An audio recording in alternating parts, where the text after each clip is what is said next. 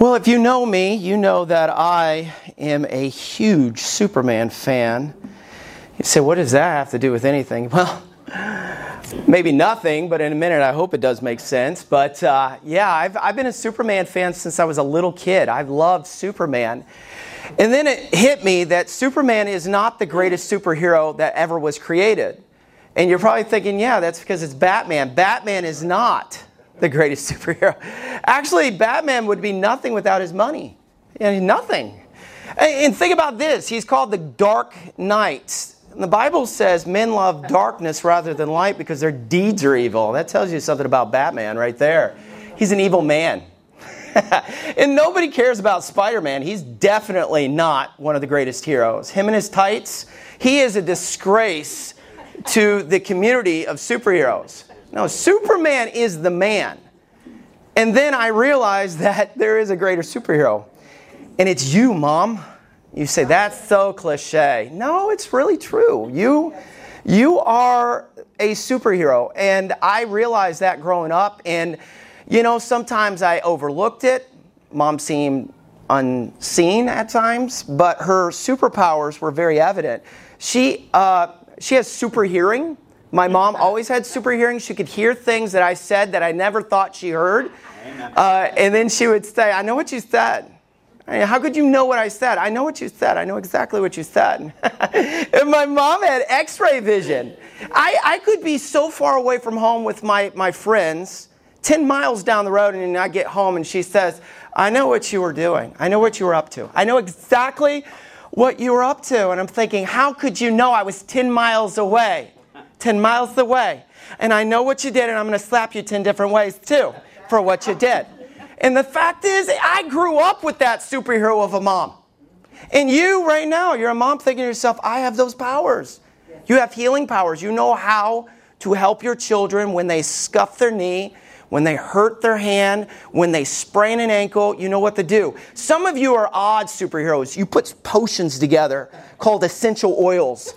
And you're like a you're like a you're like this guru of essential oils and you put them on there it's like mom my arm is nearly cut off an essential oil will fix that and you douse it with essential oils and uh, what i love about my mom and my wife is the human gps y'all know what i'm talking about it's built into every mother you know, my kids will be like, Do you know where my hoodie is? Do you know where my coat is? Do you know where my pants are? Were they washed last night? My coat, I can't find it. And mom goes, It's in the hallway closet. Behind the tote in the back of the closet. It fell last night at 12 midnight. I knew. I knew it. I ask my wife all the time, Where's my keys? She knows exactly where my keys are. They're on the third shelf down, fifth book over, in a little box where I keep my keepsakes. They're right there. Right there. I know they're there. My, my mommy senses sense they're there. They're like Spidey senses. She's a superhero. I, she knows everything because she's special, she's unique. Um, the one that I loved about my mom, not really loved, I look back and I think about it and I'm going, that's pretty impressive, is the fact my mom had this, um, this super ability to look at me with this death glare and literally I'd wet myself. I mean, immediately, like this, this is judgment. You, you know judgment's about to happen because there was this glare in her eye. And for my mom, she, she had this little like uh, twitch under her right eye. My brother, Tony, is the lead pastor of Fellowship Baptist Church. And when we were growing up, we shared a room together. We'd stay up talking, and she'd get so frustrated. She had five kids, and she wanted us just to go to bed. So she'd lean on the door, and we would be in a conversation, and all I'd do is see this. I remember seeing the shadow of my mom, and the light would hit her just right, and I'd see that twitch. And she'd say, Who do you think you are? Staying up all hours of the night? Go to bed. And I'd always blame my brother Tony for that, but I knew that glare. And I still, my wife has that glare still today. I'm not even her kid, and I fear her. It's funny, I'm 45 years old, and as you get older, is this true? Y'all follow me? As you get older, you almost start reverting back to that time when you were 12, when you were a little kid. And you feel the same way when your wife looks at you like, I can't believe you just did that. I felt that way when my son got bit by a groundhog and nearly got bit by a copperhead. Bad decisions dads make because we're not superheroes. Where am I going with this? All right, I'm everywhere, right? I think, Mom, you have a superpower that you don't enjoy. It could probably be considered a curse. It's the superpower of invisibility. And the reason it could be a curse is because you're only invisible when you need to be seen. You're only invisible when you need to be noticed. So you're nothing like Marvel's, the Marvel superhero, the Invisible Woman, that chooses to be invisible when she wants to be invisible. You do not choose. You are invisible when you've done and gone above and beyond for your family and for your kids.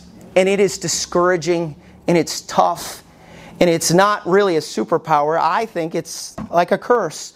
And it's an epidemic across the world, not just the United States. Moms everywhere are feeling this. And it, it's, it's a problem. It's a big problem. And I believe the solution to the problem, the answer to the problem is in Genesis chapter 16. And there is three characters in Genesis chapter 16. Two are very prominent characters. One is referred to as Abram. We know him as Abraham later on in Scripture. And then Sarai, who we know as Sarah later on in Scripture. They're married, husband and wife, right? So Abram we know him, Abraham, is the father of nation of Israel, the nation of Israel. This is a profound character in Scripture. He is called the father of faith. This man is not just any man, he is a profound man. He is a man of faith to the extent that he was in the hall of faith in God's word. And his wife, psh, she's amazing as well. We know Sarah is the mother of the nation of Israel, the 12 tribes of Israel. She is the, in the hallmark of faith. I mean, she was 90 years old. Come on now. And had a baby? That was a miracle in itself. But to tolerate a child at that age, she needs a medal. She was amazing. And here's the reality these women, this woman and this man, were so profound and so unique, we still talk about them today. But then there's a third character Hagar. Who in the world is Hagar? Most of us don't even recognize the name Hagar, but she's found in Genesis chapter 16. Hagar seems to be this woman that is unnoticed, disregarded, forgotten, somebody that we don't really, really, I mean, for the most part, we don't really know a whole lot about, but she's there. In her connection with Abraham, and Sarah is very unique. See, years prior to Genesis chapter 16, Abram and Sarai are going through Egypt. So Abram is not the brightest guy in the world. He has a lot of faith, but he's not the most intelligent. He had this idea that because his wife was beautiful, that he should say, This is my sister, not my wife, because one of the Egyptians are going to kill him and take her to be their wife, right? Not very bright. So Pharaoh sees this beautiful woman named Sarai and thinks, that should be my wife. And since it's just a sister of Abram, why not? And then he's thinking, Abram, what did I just do? This did not work the way I thought it was going to work out. So Pharaoh takes Sarai to be his wife. And so God now has to step in because Abram messed everything up. See, see, Abram and Sarai are going to be the parents of the nation of Israel, the 12 tribes. This guy, this king, this Pharaoh has nothing to do with God's plan. So God curses the Pharaoh. And the Pharaoh puts two and two together and realizes very quickly wait a second, this isn't your sister. And your God made it very clear this isn't your sister, this is your wife. And he confronts Abram and says, Why didn't you tell me? Why did you do this? You've cursed us. You've cursed me. I want you to take her and get out of here. And to make sure all's good between me and you, we're going to give you gifts. This was a cultural thing. And one of the gifts that Pharaoh gave to Abram and Sarai was Hagar. She was the handmaiden. Now, this is interesting. She was a servant. That's just a nice way to say she was a slave. Now, Culturally, it may have been relevant, but biblically, it was wrong. And Abram should have known better, but he went ahead and went with it. Second mistake. 10 years later, we fast forward and we're in the book of Genesis, chapter 12, and God makes it very clear. Actually, it's not even 10 years, it's just a short period of time. God makes it very clear. You, Sarai, are going to have a baby. And through that, you're going to create a nation. You're going to birth a nation. And it doesn't matter how old you are, I'm going to fulfill this promise. I'm going to use you, I'm going to use your husband, and I'm going to do amazing things. Now we fast forward 10 years later, right? And we're in the book of Genesis, chapter 16. And Sarai is not happy. Y'all still with me? Everybody follow me? We're just going through the history of God's word, right? She's like, Man, I am not having a baby. Nothing's happening. This is not good. How are we going to have a family? So she goes to her husband and says, We need to do something. God, you ever been there where you feel like you got to do something because God's not doing something in your time? So she says, Here's an idea. Here they go with their ideas. Horrible ideas. I have a handmaid in Hagar. She could be the surrogate mother. You can have her as a second wife. Culturally, this seemed okay biblically it was dead wrong. So you know what Abram did? He probably would have stood up, right? And said, No, no, no, no, this is wrong. God has a plan. I am a man of God and man of faith. We are not going to do this. No, he just said, Okay. okay. And then he has relations with this woman. Are y'all following me? And the Bible says in Genesis chapter 16 and verse 3 that he went unto her and she conceived and everything went wrong according to verse 4. Yeah, it didn't, it didn't go well. Never does when you get impatient and say, I'm going to do it my way. I got a plan. I'm going to go my way instead of God's way, and then everything falls apart. Well, Hagar realizes that she is not just a handmaiden, she, she's carrying the child of Abraham, Abram. She has been empowered with motherhood. And Sarah, you, you ain't. And so everything shifted in this relationship. And so, so Hagar starts treating Sarai in a very inappropriate way, no respect, disregarded her. And so Hagar is pretty happy. Sarai is not. So she goes to her husband and she says, Sarai says, Abram, this is your fault. Dad, you know how that feels? And he's thinking, what? Yeah, this was your fault. She's pregnant with your child. And now she don't respect me. And you, you need to figure this out. And he says, you know what? And she even puts it on God and says, maybe God can work through this. he said, you know what we're going to do? I'm going to give her back to you as a handmaiden. You know, that's what I'm going to do. And you do with her as you please. And she did. And according to verse 6 of Genesis chapter 16, things went south. She mistreated Hagar in such a way that Hagar felt overwhelmed, misused, abused. She was back in the position of a servant instead of a mother. She was overwhelmed. She was mistreated. She was unseen. Now, I know that video seems to be fun and somewhat funny, but it is a reality. Moms do things and they're forgotten, they're overseen. And Hagar was that type of woman. She just had to get away. In verse 6, she ran away. Mom, have you ever been to the place you're so overwhelmed, you're like, I got to get away. I got to get out of here. I can't take this anymore. Now, you physically may not leave your husband and leave your kids, but mentally, you're shutting down. You're like, I can't, I can't take this anymore. I got to just get away. This is why women go to Target and walk around for hours without any money. Y'all follow me? Because they just got to get away. And sometimes they get so desperate they go to Walmart. You know you're desperate if you got to walk around for hours at Walmart, especially if it's past 11 o'clock. The reality is, this is where she's at in life, and she just don't know what else to do. And I'm going to tell you, when you get to this point in life and you run and you hide and you shut down because you're broken, you feel like there's no hope. And I feel like there's a lot of moms like that. A university study found out that moms are stressed because they're in constant overdrive.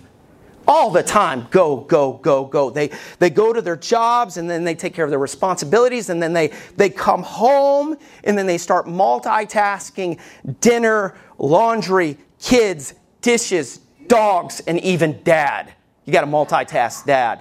Did you remember to do this? Did you do this? Did you do that?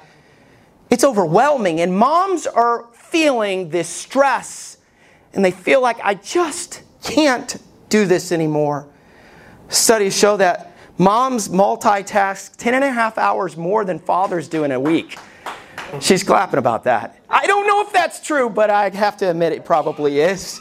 You know why?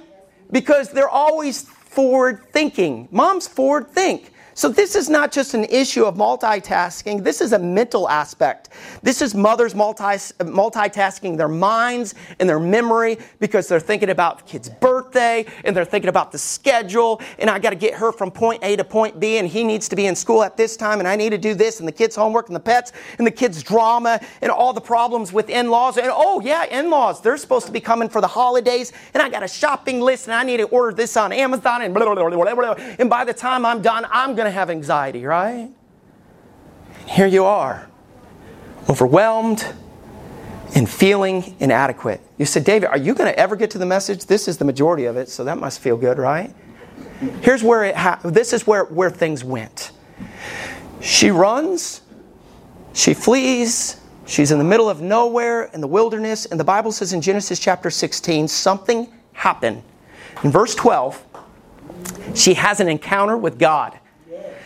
This encounter is so real, so powerful, it changed her for life. It was so powerful of an encounter, she literally gives God a name. A name that has been honored and recognized for generation after generation for over 3,000 years. El Roi, the Hebrew word that means the God who sees me. Her encounter with God in the middle of the wilderness was so powerful. She said, You are El Roi, the God who sees me. I'm no longer forgotten. You see me. And for God to see me, that's greater than my kids, my husband, my, my, my, my, my, my, my family. This is what it's all about you seeing me. Now, how did she realize that God could see her? And I believe this is the reason why.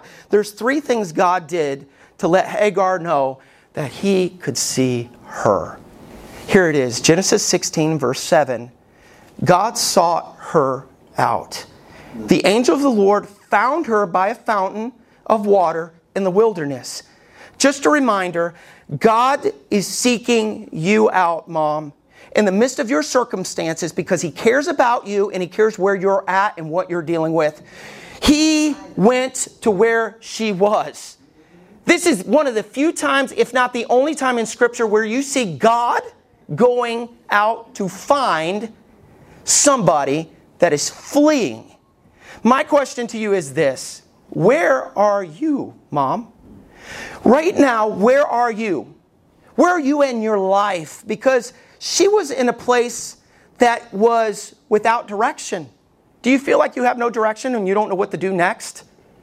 When it comes to your kids, when it comes to your husband, she was in a wilderness in the middle of nowhere and it was dark. And I know moms go through this a lot. They will deal with this darkness and it just creeps in and it starts to overwhelm them. And if they don't stand up and say, I know my God is on my side and step back and realize that, they will be consumed with that ugly darkness and it will overcome them.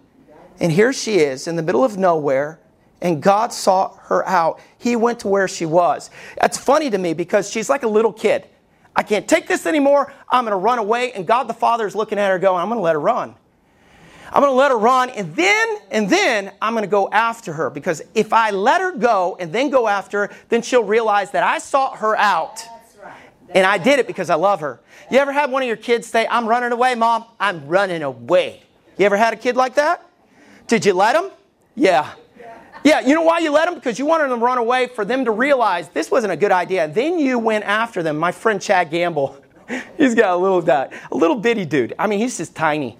He got fed up.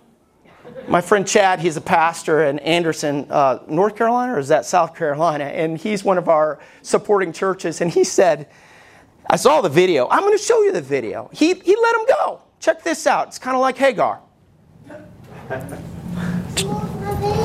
No more loving. More loving from you? No more loving. Did you pack shoes? Did you pack clean underwear? Uh, he has underwear You have to have your own underwear. They could give me some. I'm not gonna get your underwear so you can run away. No, they're his underwear. Did you pack a toothbrush? So I can, I can use his toothbrush. You can't use his toothbrush. You gotta have your own. I can use another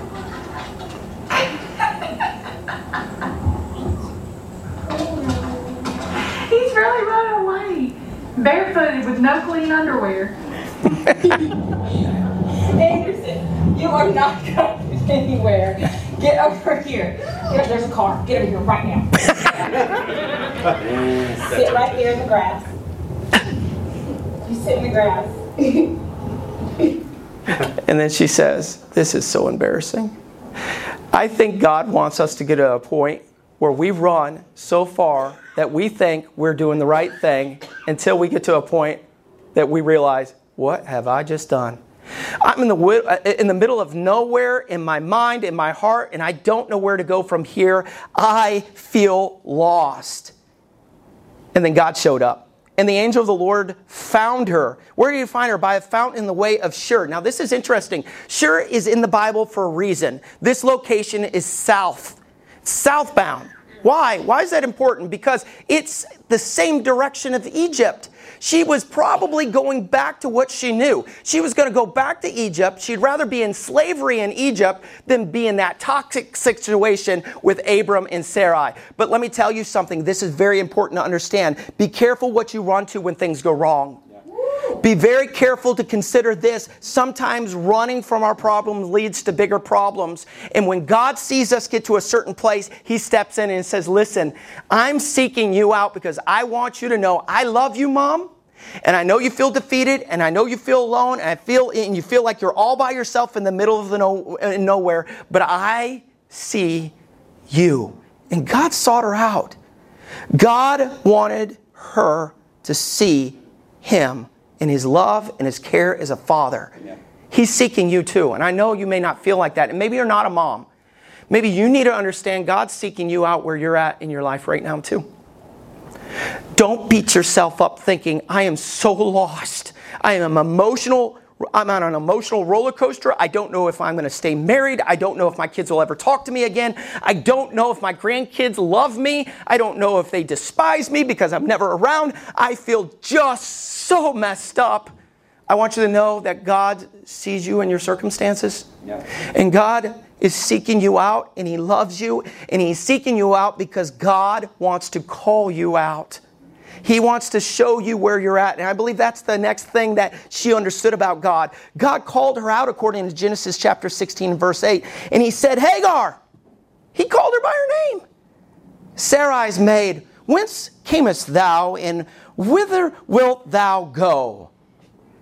And she said, I flee from the face of my mistress Sarai.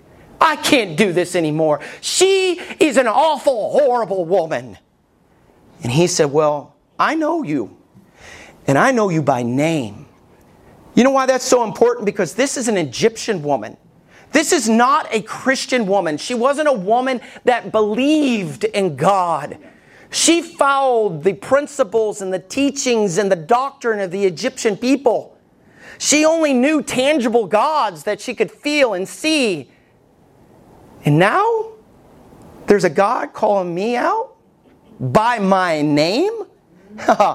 Let me tell you something. Have you ever got to the point in your life as a mom that you feel like not only of your kids, your husband, your family overlooks you, oversees you, you're invisible, but you got to the point also that you feel like God don't even know who you are? You know how important it is to call somebody by their name? I'm horrible with names. Awful with names. I always say, "What's up, bud?" "Hey, man." "What's up, bro?" "Hey, sister." You know, because I forget names. But when somebody calls you by your name, what's up, Victor? What's up, bro? Stephen?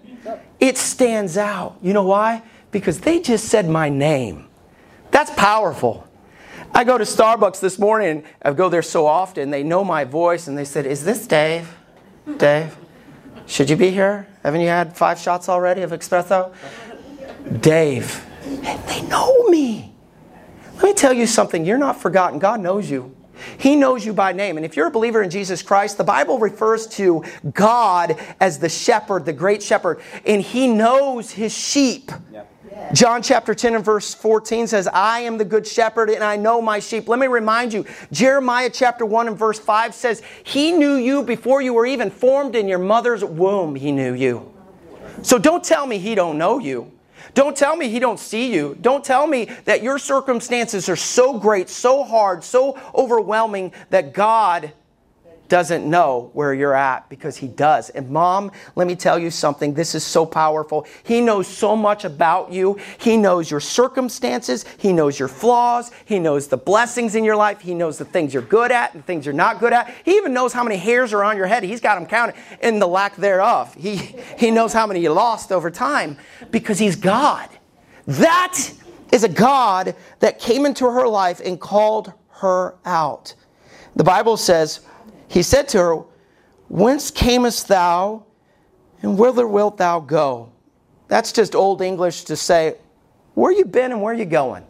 What's going on? What are you doing? He not only called her out by her name, but he called her out for what she was doing. What, what are you doing? What do you think you're doing? Do you think it's the right thing to do? Do you think this is the answer for your life and where you're at? And here's the thing it's not that he didn't know where she was or where she's going. He, it wasn't that at all. He just wanted her to know, I know. I, I, I know where you're at. I know where you've been. I know where you are, and I know where you're going. And I want you to know that I know. I see you. I'm going to call you out for it, and I want you to understand. Mom, I want you to know that God knows exactly what your circumstances are and what you're dealing with. He knows where you've been, what you've been through, where you are, and where you're going because he sees you. And he's going to call you out and say, Listen to me. I know you. You got to hear me. And then he helped her out. I love this. He didn't just stop there and say, I'm going to seek you, I'm going to call you, but I'm going to help you. And he called her out in verse 9. And the angel of the Lord said unto her, Return to thy mistress and submit thyself under her hand. What? I would have said immediately at that point, Are you, are you crazy? You want me to go back to that toxic situation and bow the knee to that horrible woman? You are out of your mind. And instead, she didn't say that at all. She heeded to the voice of God. And here's the reason why, according to verse 10 And the angel of the Lord said unto her, I will multiply thy seed exceedingly, that it shall not be numbered for multitude. What, what does that mean? That just means you're not just going to have one kid, two kids, three kids. You're going to have so many, there's going to be a multitude. And let me tell you, the greatest treasure of an Old Testament mother was not just to be the mother of one, but the mother of many. Now, that might be a curse today.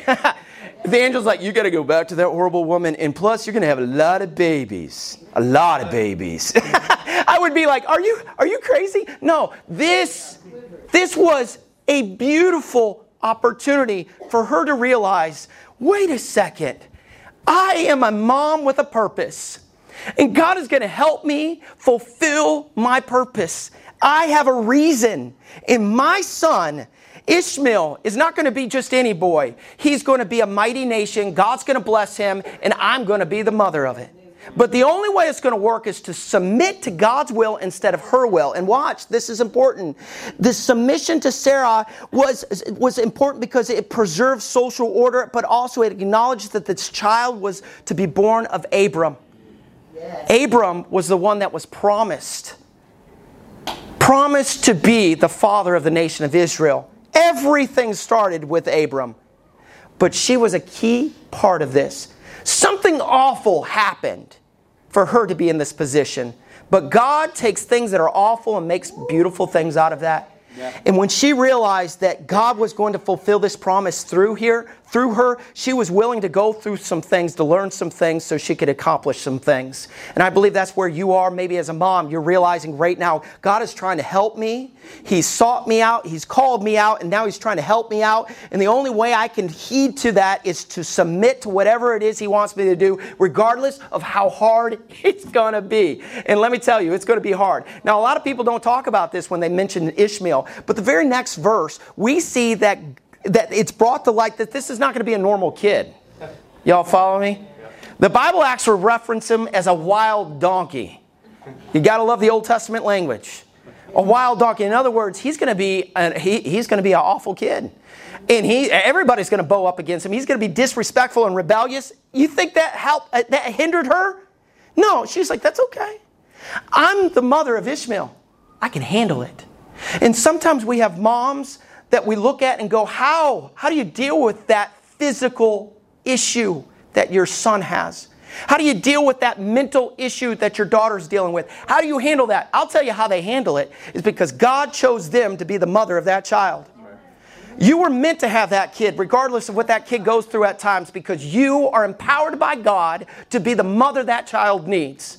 So the next time you say, I don't understand why my daughter's cutting, I don't understand why my, my son is dealing with this issue or this mental issue, I know that you were meant to handle it because God loves you, cares about you, sees where you're at, and He's empowered you to do things that probably no other mother could do. That's right. That's your kid. Say, I know. No, no, perk up. That's your kid. And that kid is going to change the world, but it's up to you if you're willing to submit to God's will and follow through. You know what the verse says in verse 11? The angel says, Behold, thou art with a child, and shall bear a son, and shall call his name Ishmael. And here's the thing because the Lord hath heard thy afflictions. He's saying this watch, you will be okay. You will have this baby because God has seen where you're at, and He knows what you're going through. Right. That's why it's all going to work out. This was a big deal for Hagar. Let me remind you again she was an Egyptian slave, and all she knew is of the gods of Egypt that were just statues and idols. For a God to speak directly to her, to seek her out, to call her out, and be willing to help her out, this is a big deal. And it's at that moment, in the very next verse, as we follow scripture, she says, The name of the Lord that spake unto her, Thou God seest me. Yes. You are the God, El Roi, that sees me. And not only that, she goes a step further. I see you. I see you for who you are. I see you for the fact that you're not just any God, you're a God that sought me out. You're a God that called me out. You know me by name, and you're a God that wants to help me out. And there ain't no God in Egypt that has ever done something like that. You are the God I will serve, and I will submit to whatever you put in my path because I know some big things are going to happen in Genesis chapter 17, and it's only because you see me. Yes. God sees you. And if you're not a mom, God sees you too. Right. So I don't know where you're at and what you're going through, but I do know this. You're not alone. You're not, un, you're, you're not forsaken. You're not forgotten. God loves you. He sees you and He wants to help you. And I want to challenge you to do this. If you are not a believer in Jesus Christ, you're not a Christian. Let's just be blunt. You've never put your faith in Jesus Christ. You went through the motions, right? You know, you say, Well, I know there's a God. You acknowledge here, but there's nothing here. Then you missed it. You missed it. We trust God with our hearts. And let me tell you this God is seeking you out. He loves you. He loves you for where you're at, no matter what you've been through. And He wants you to accept Him as His Savior. And I'm challenging you right now, if you've never done that, and there's so many people in here today that have made it a point where you've prayed and asked Jesus Christ in your life and you've given your life to Christ, and you do that once. You don't keep on doing that. You understand? You, are born in the family of God once, and then you just develop a relationship with Him. But maybe there's some here that have never done that. You're not a Christian. And I'm asking you right now, where you're at in your seat, will you give your life to Jesus Christ and allow El Roi, the God that sees you, to be a part of your life, just like He wants to control and develop and, and change your family in a good, positive way? He wants to do the same for you in a personal way.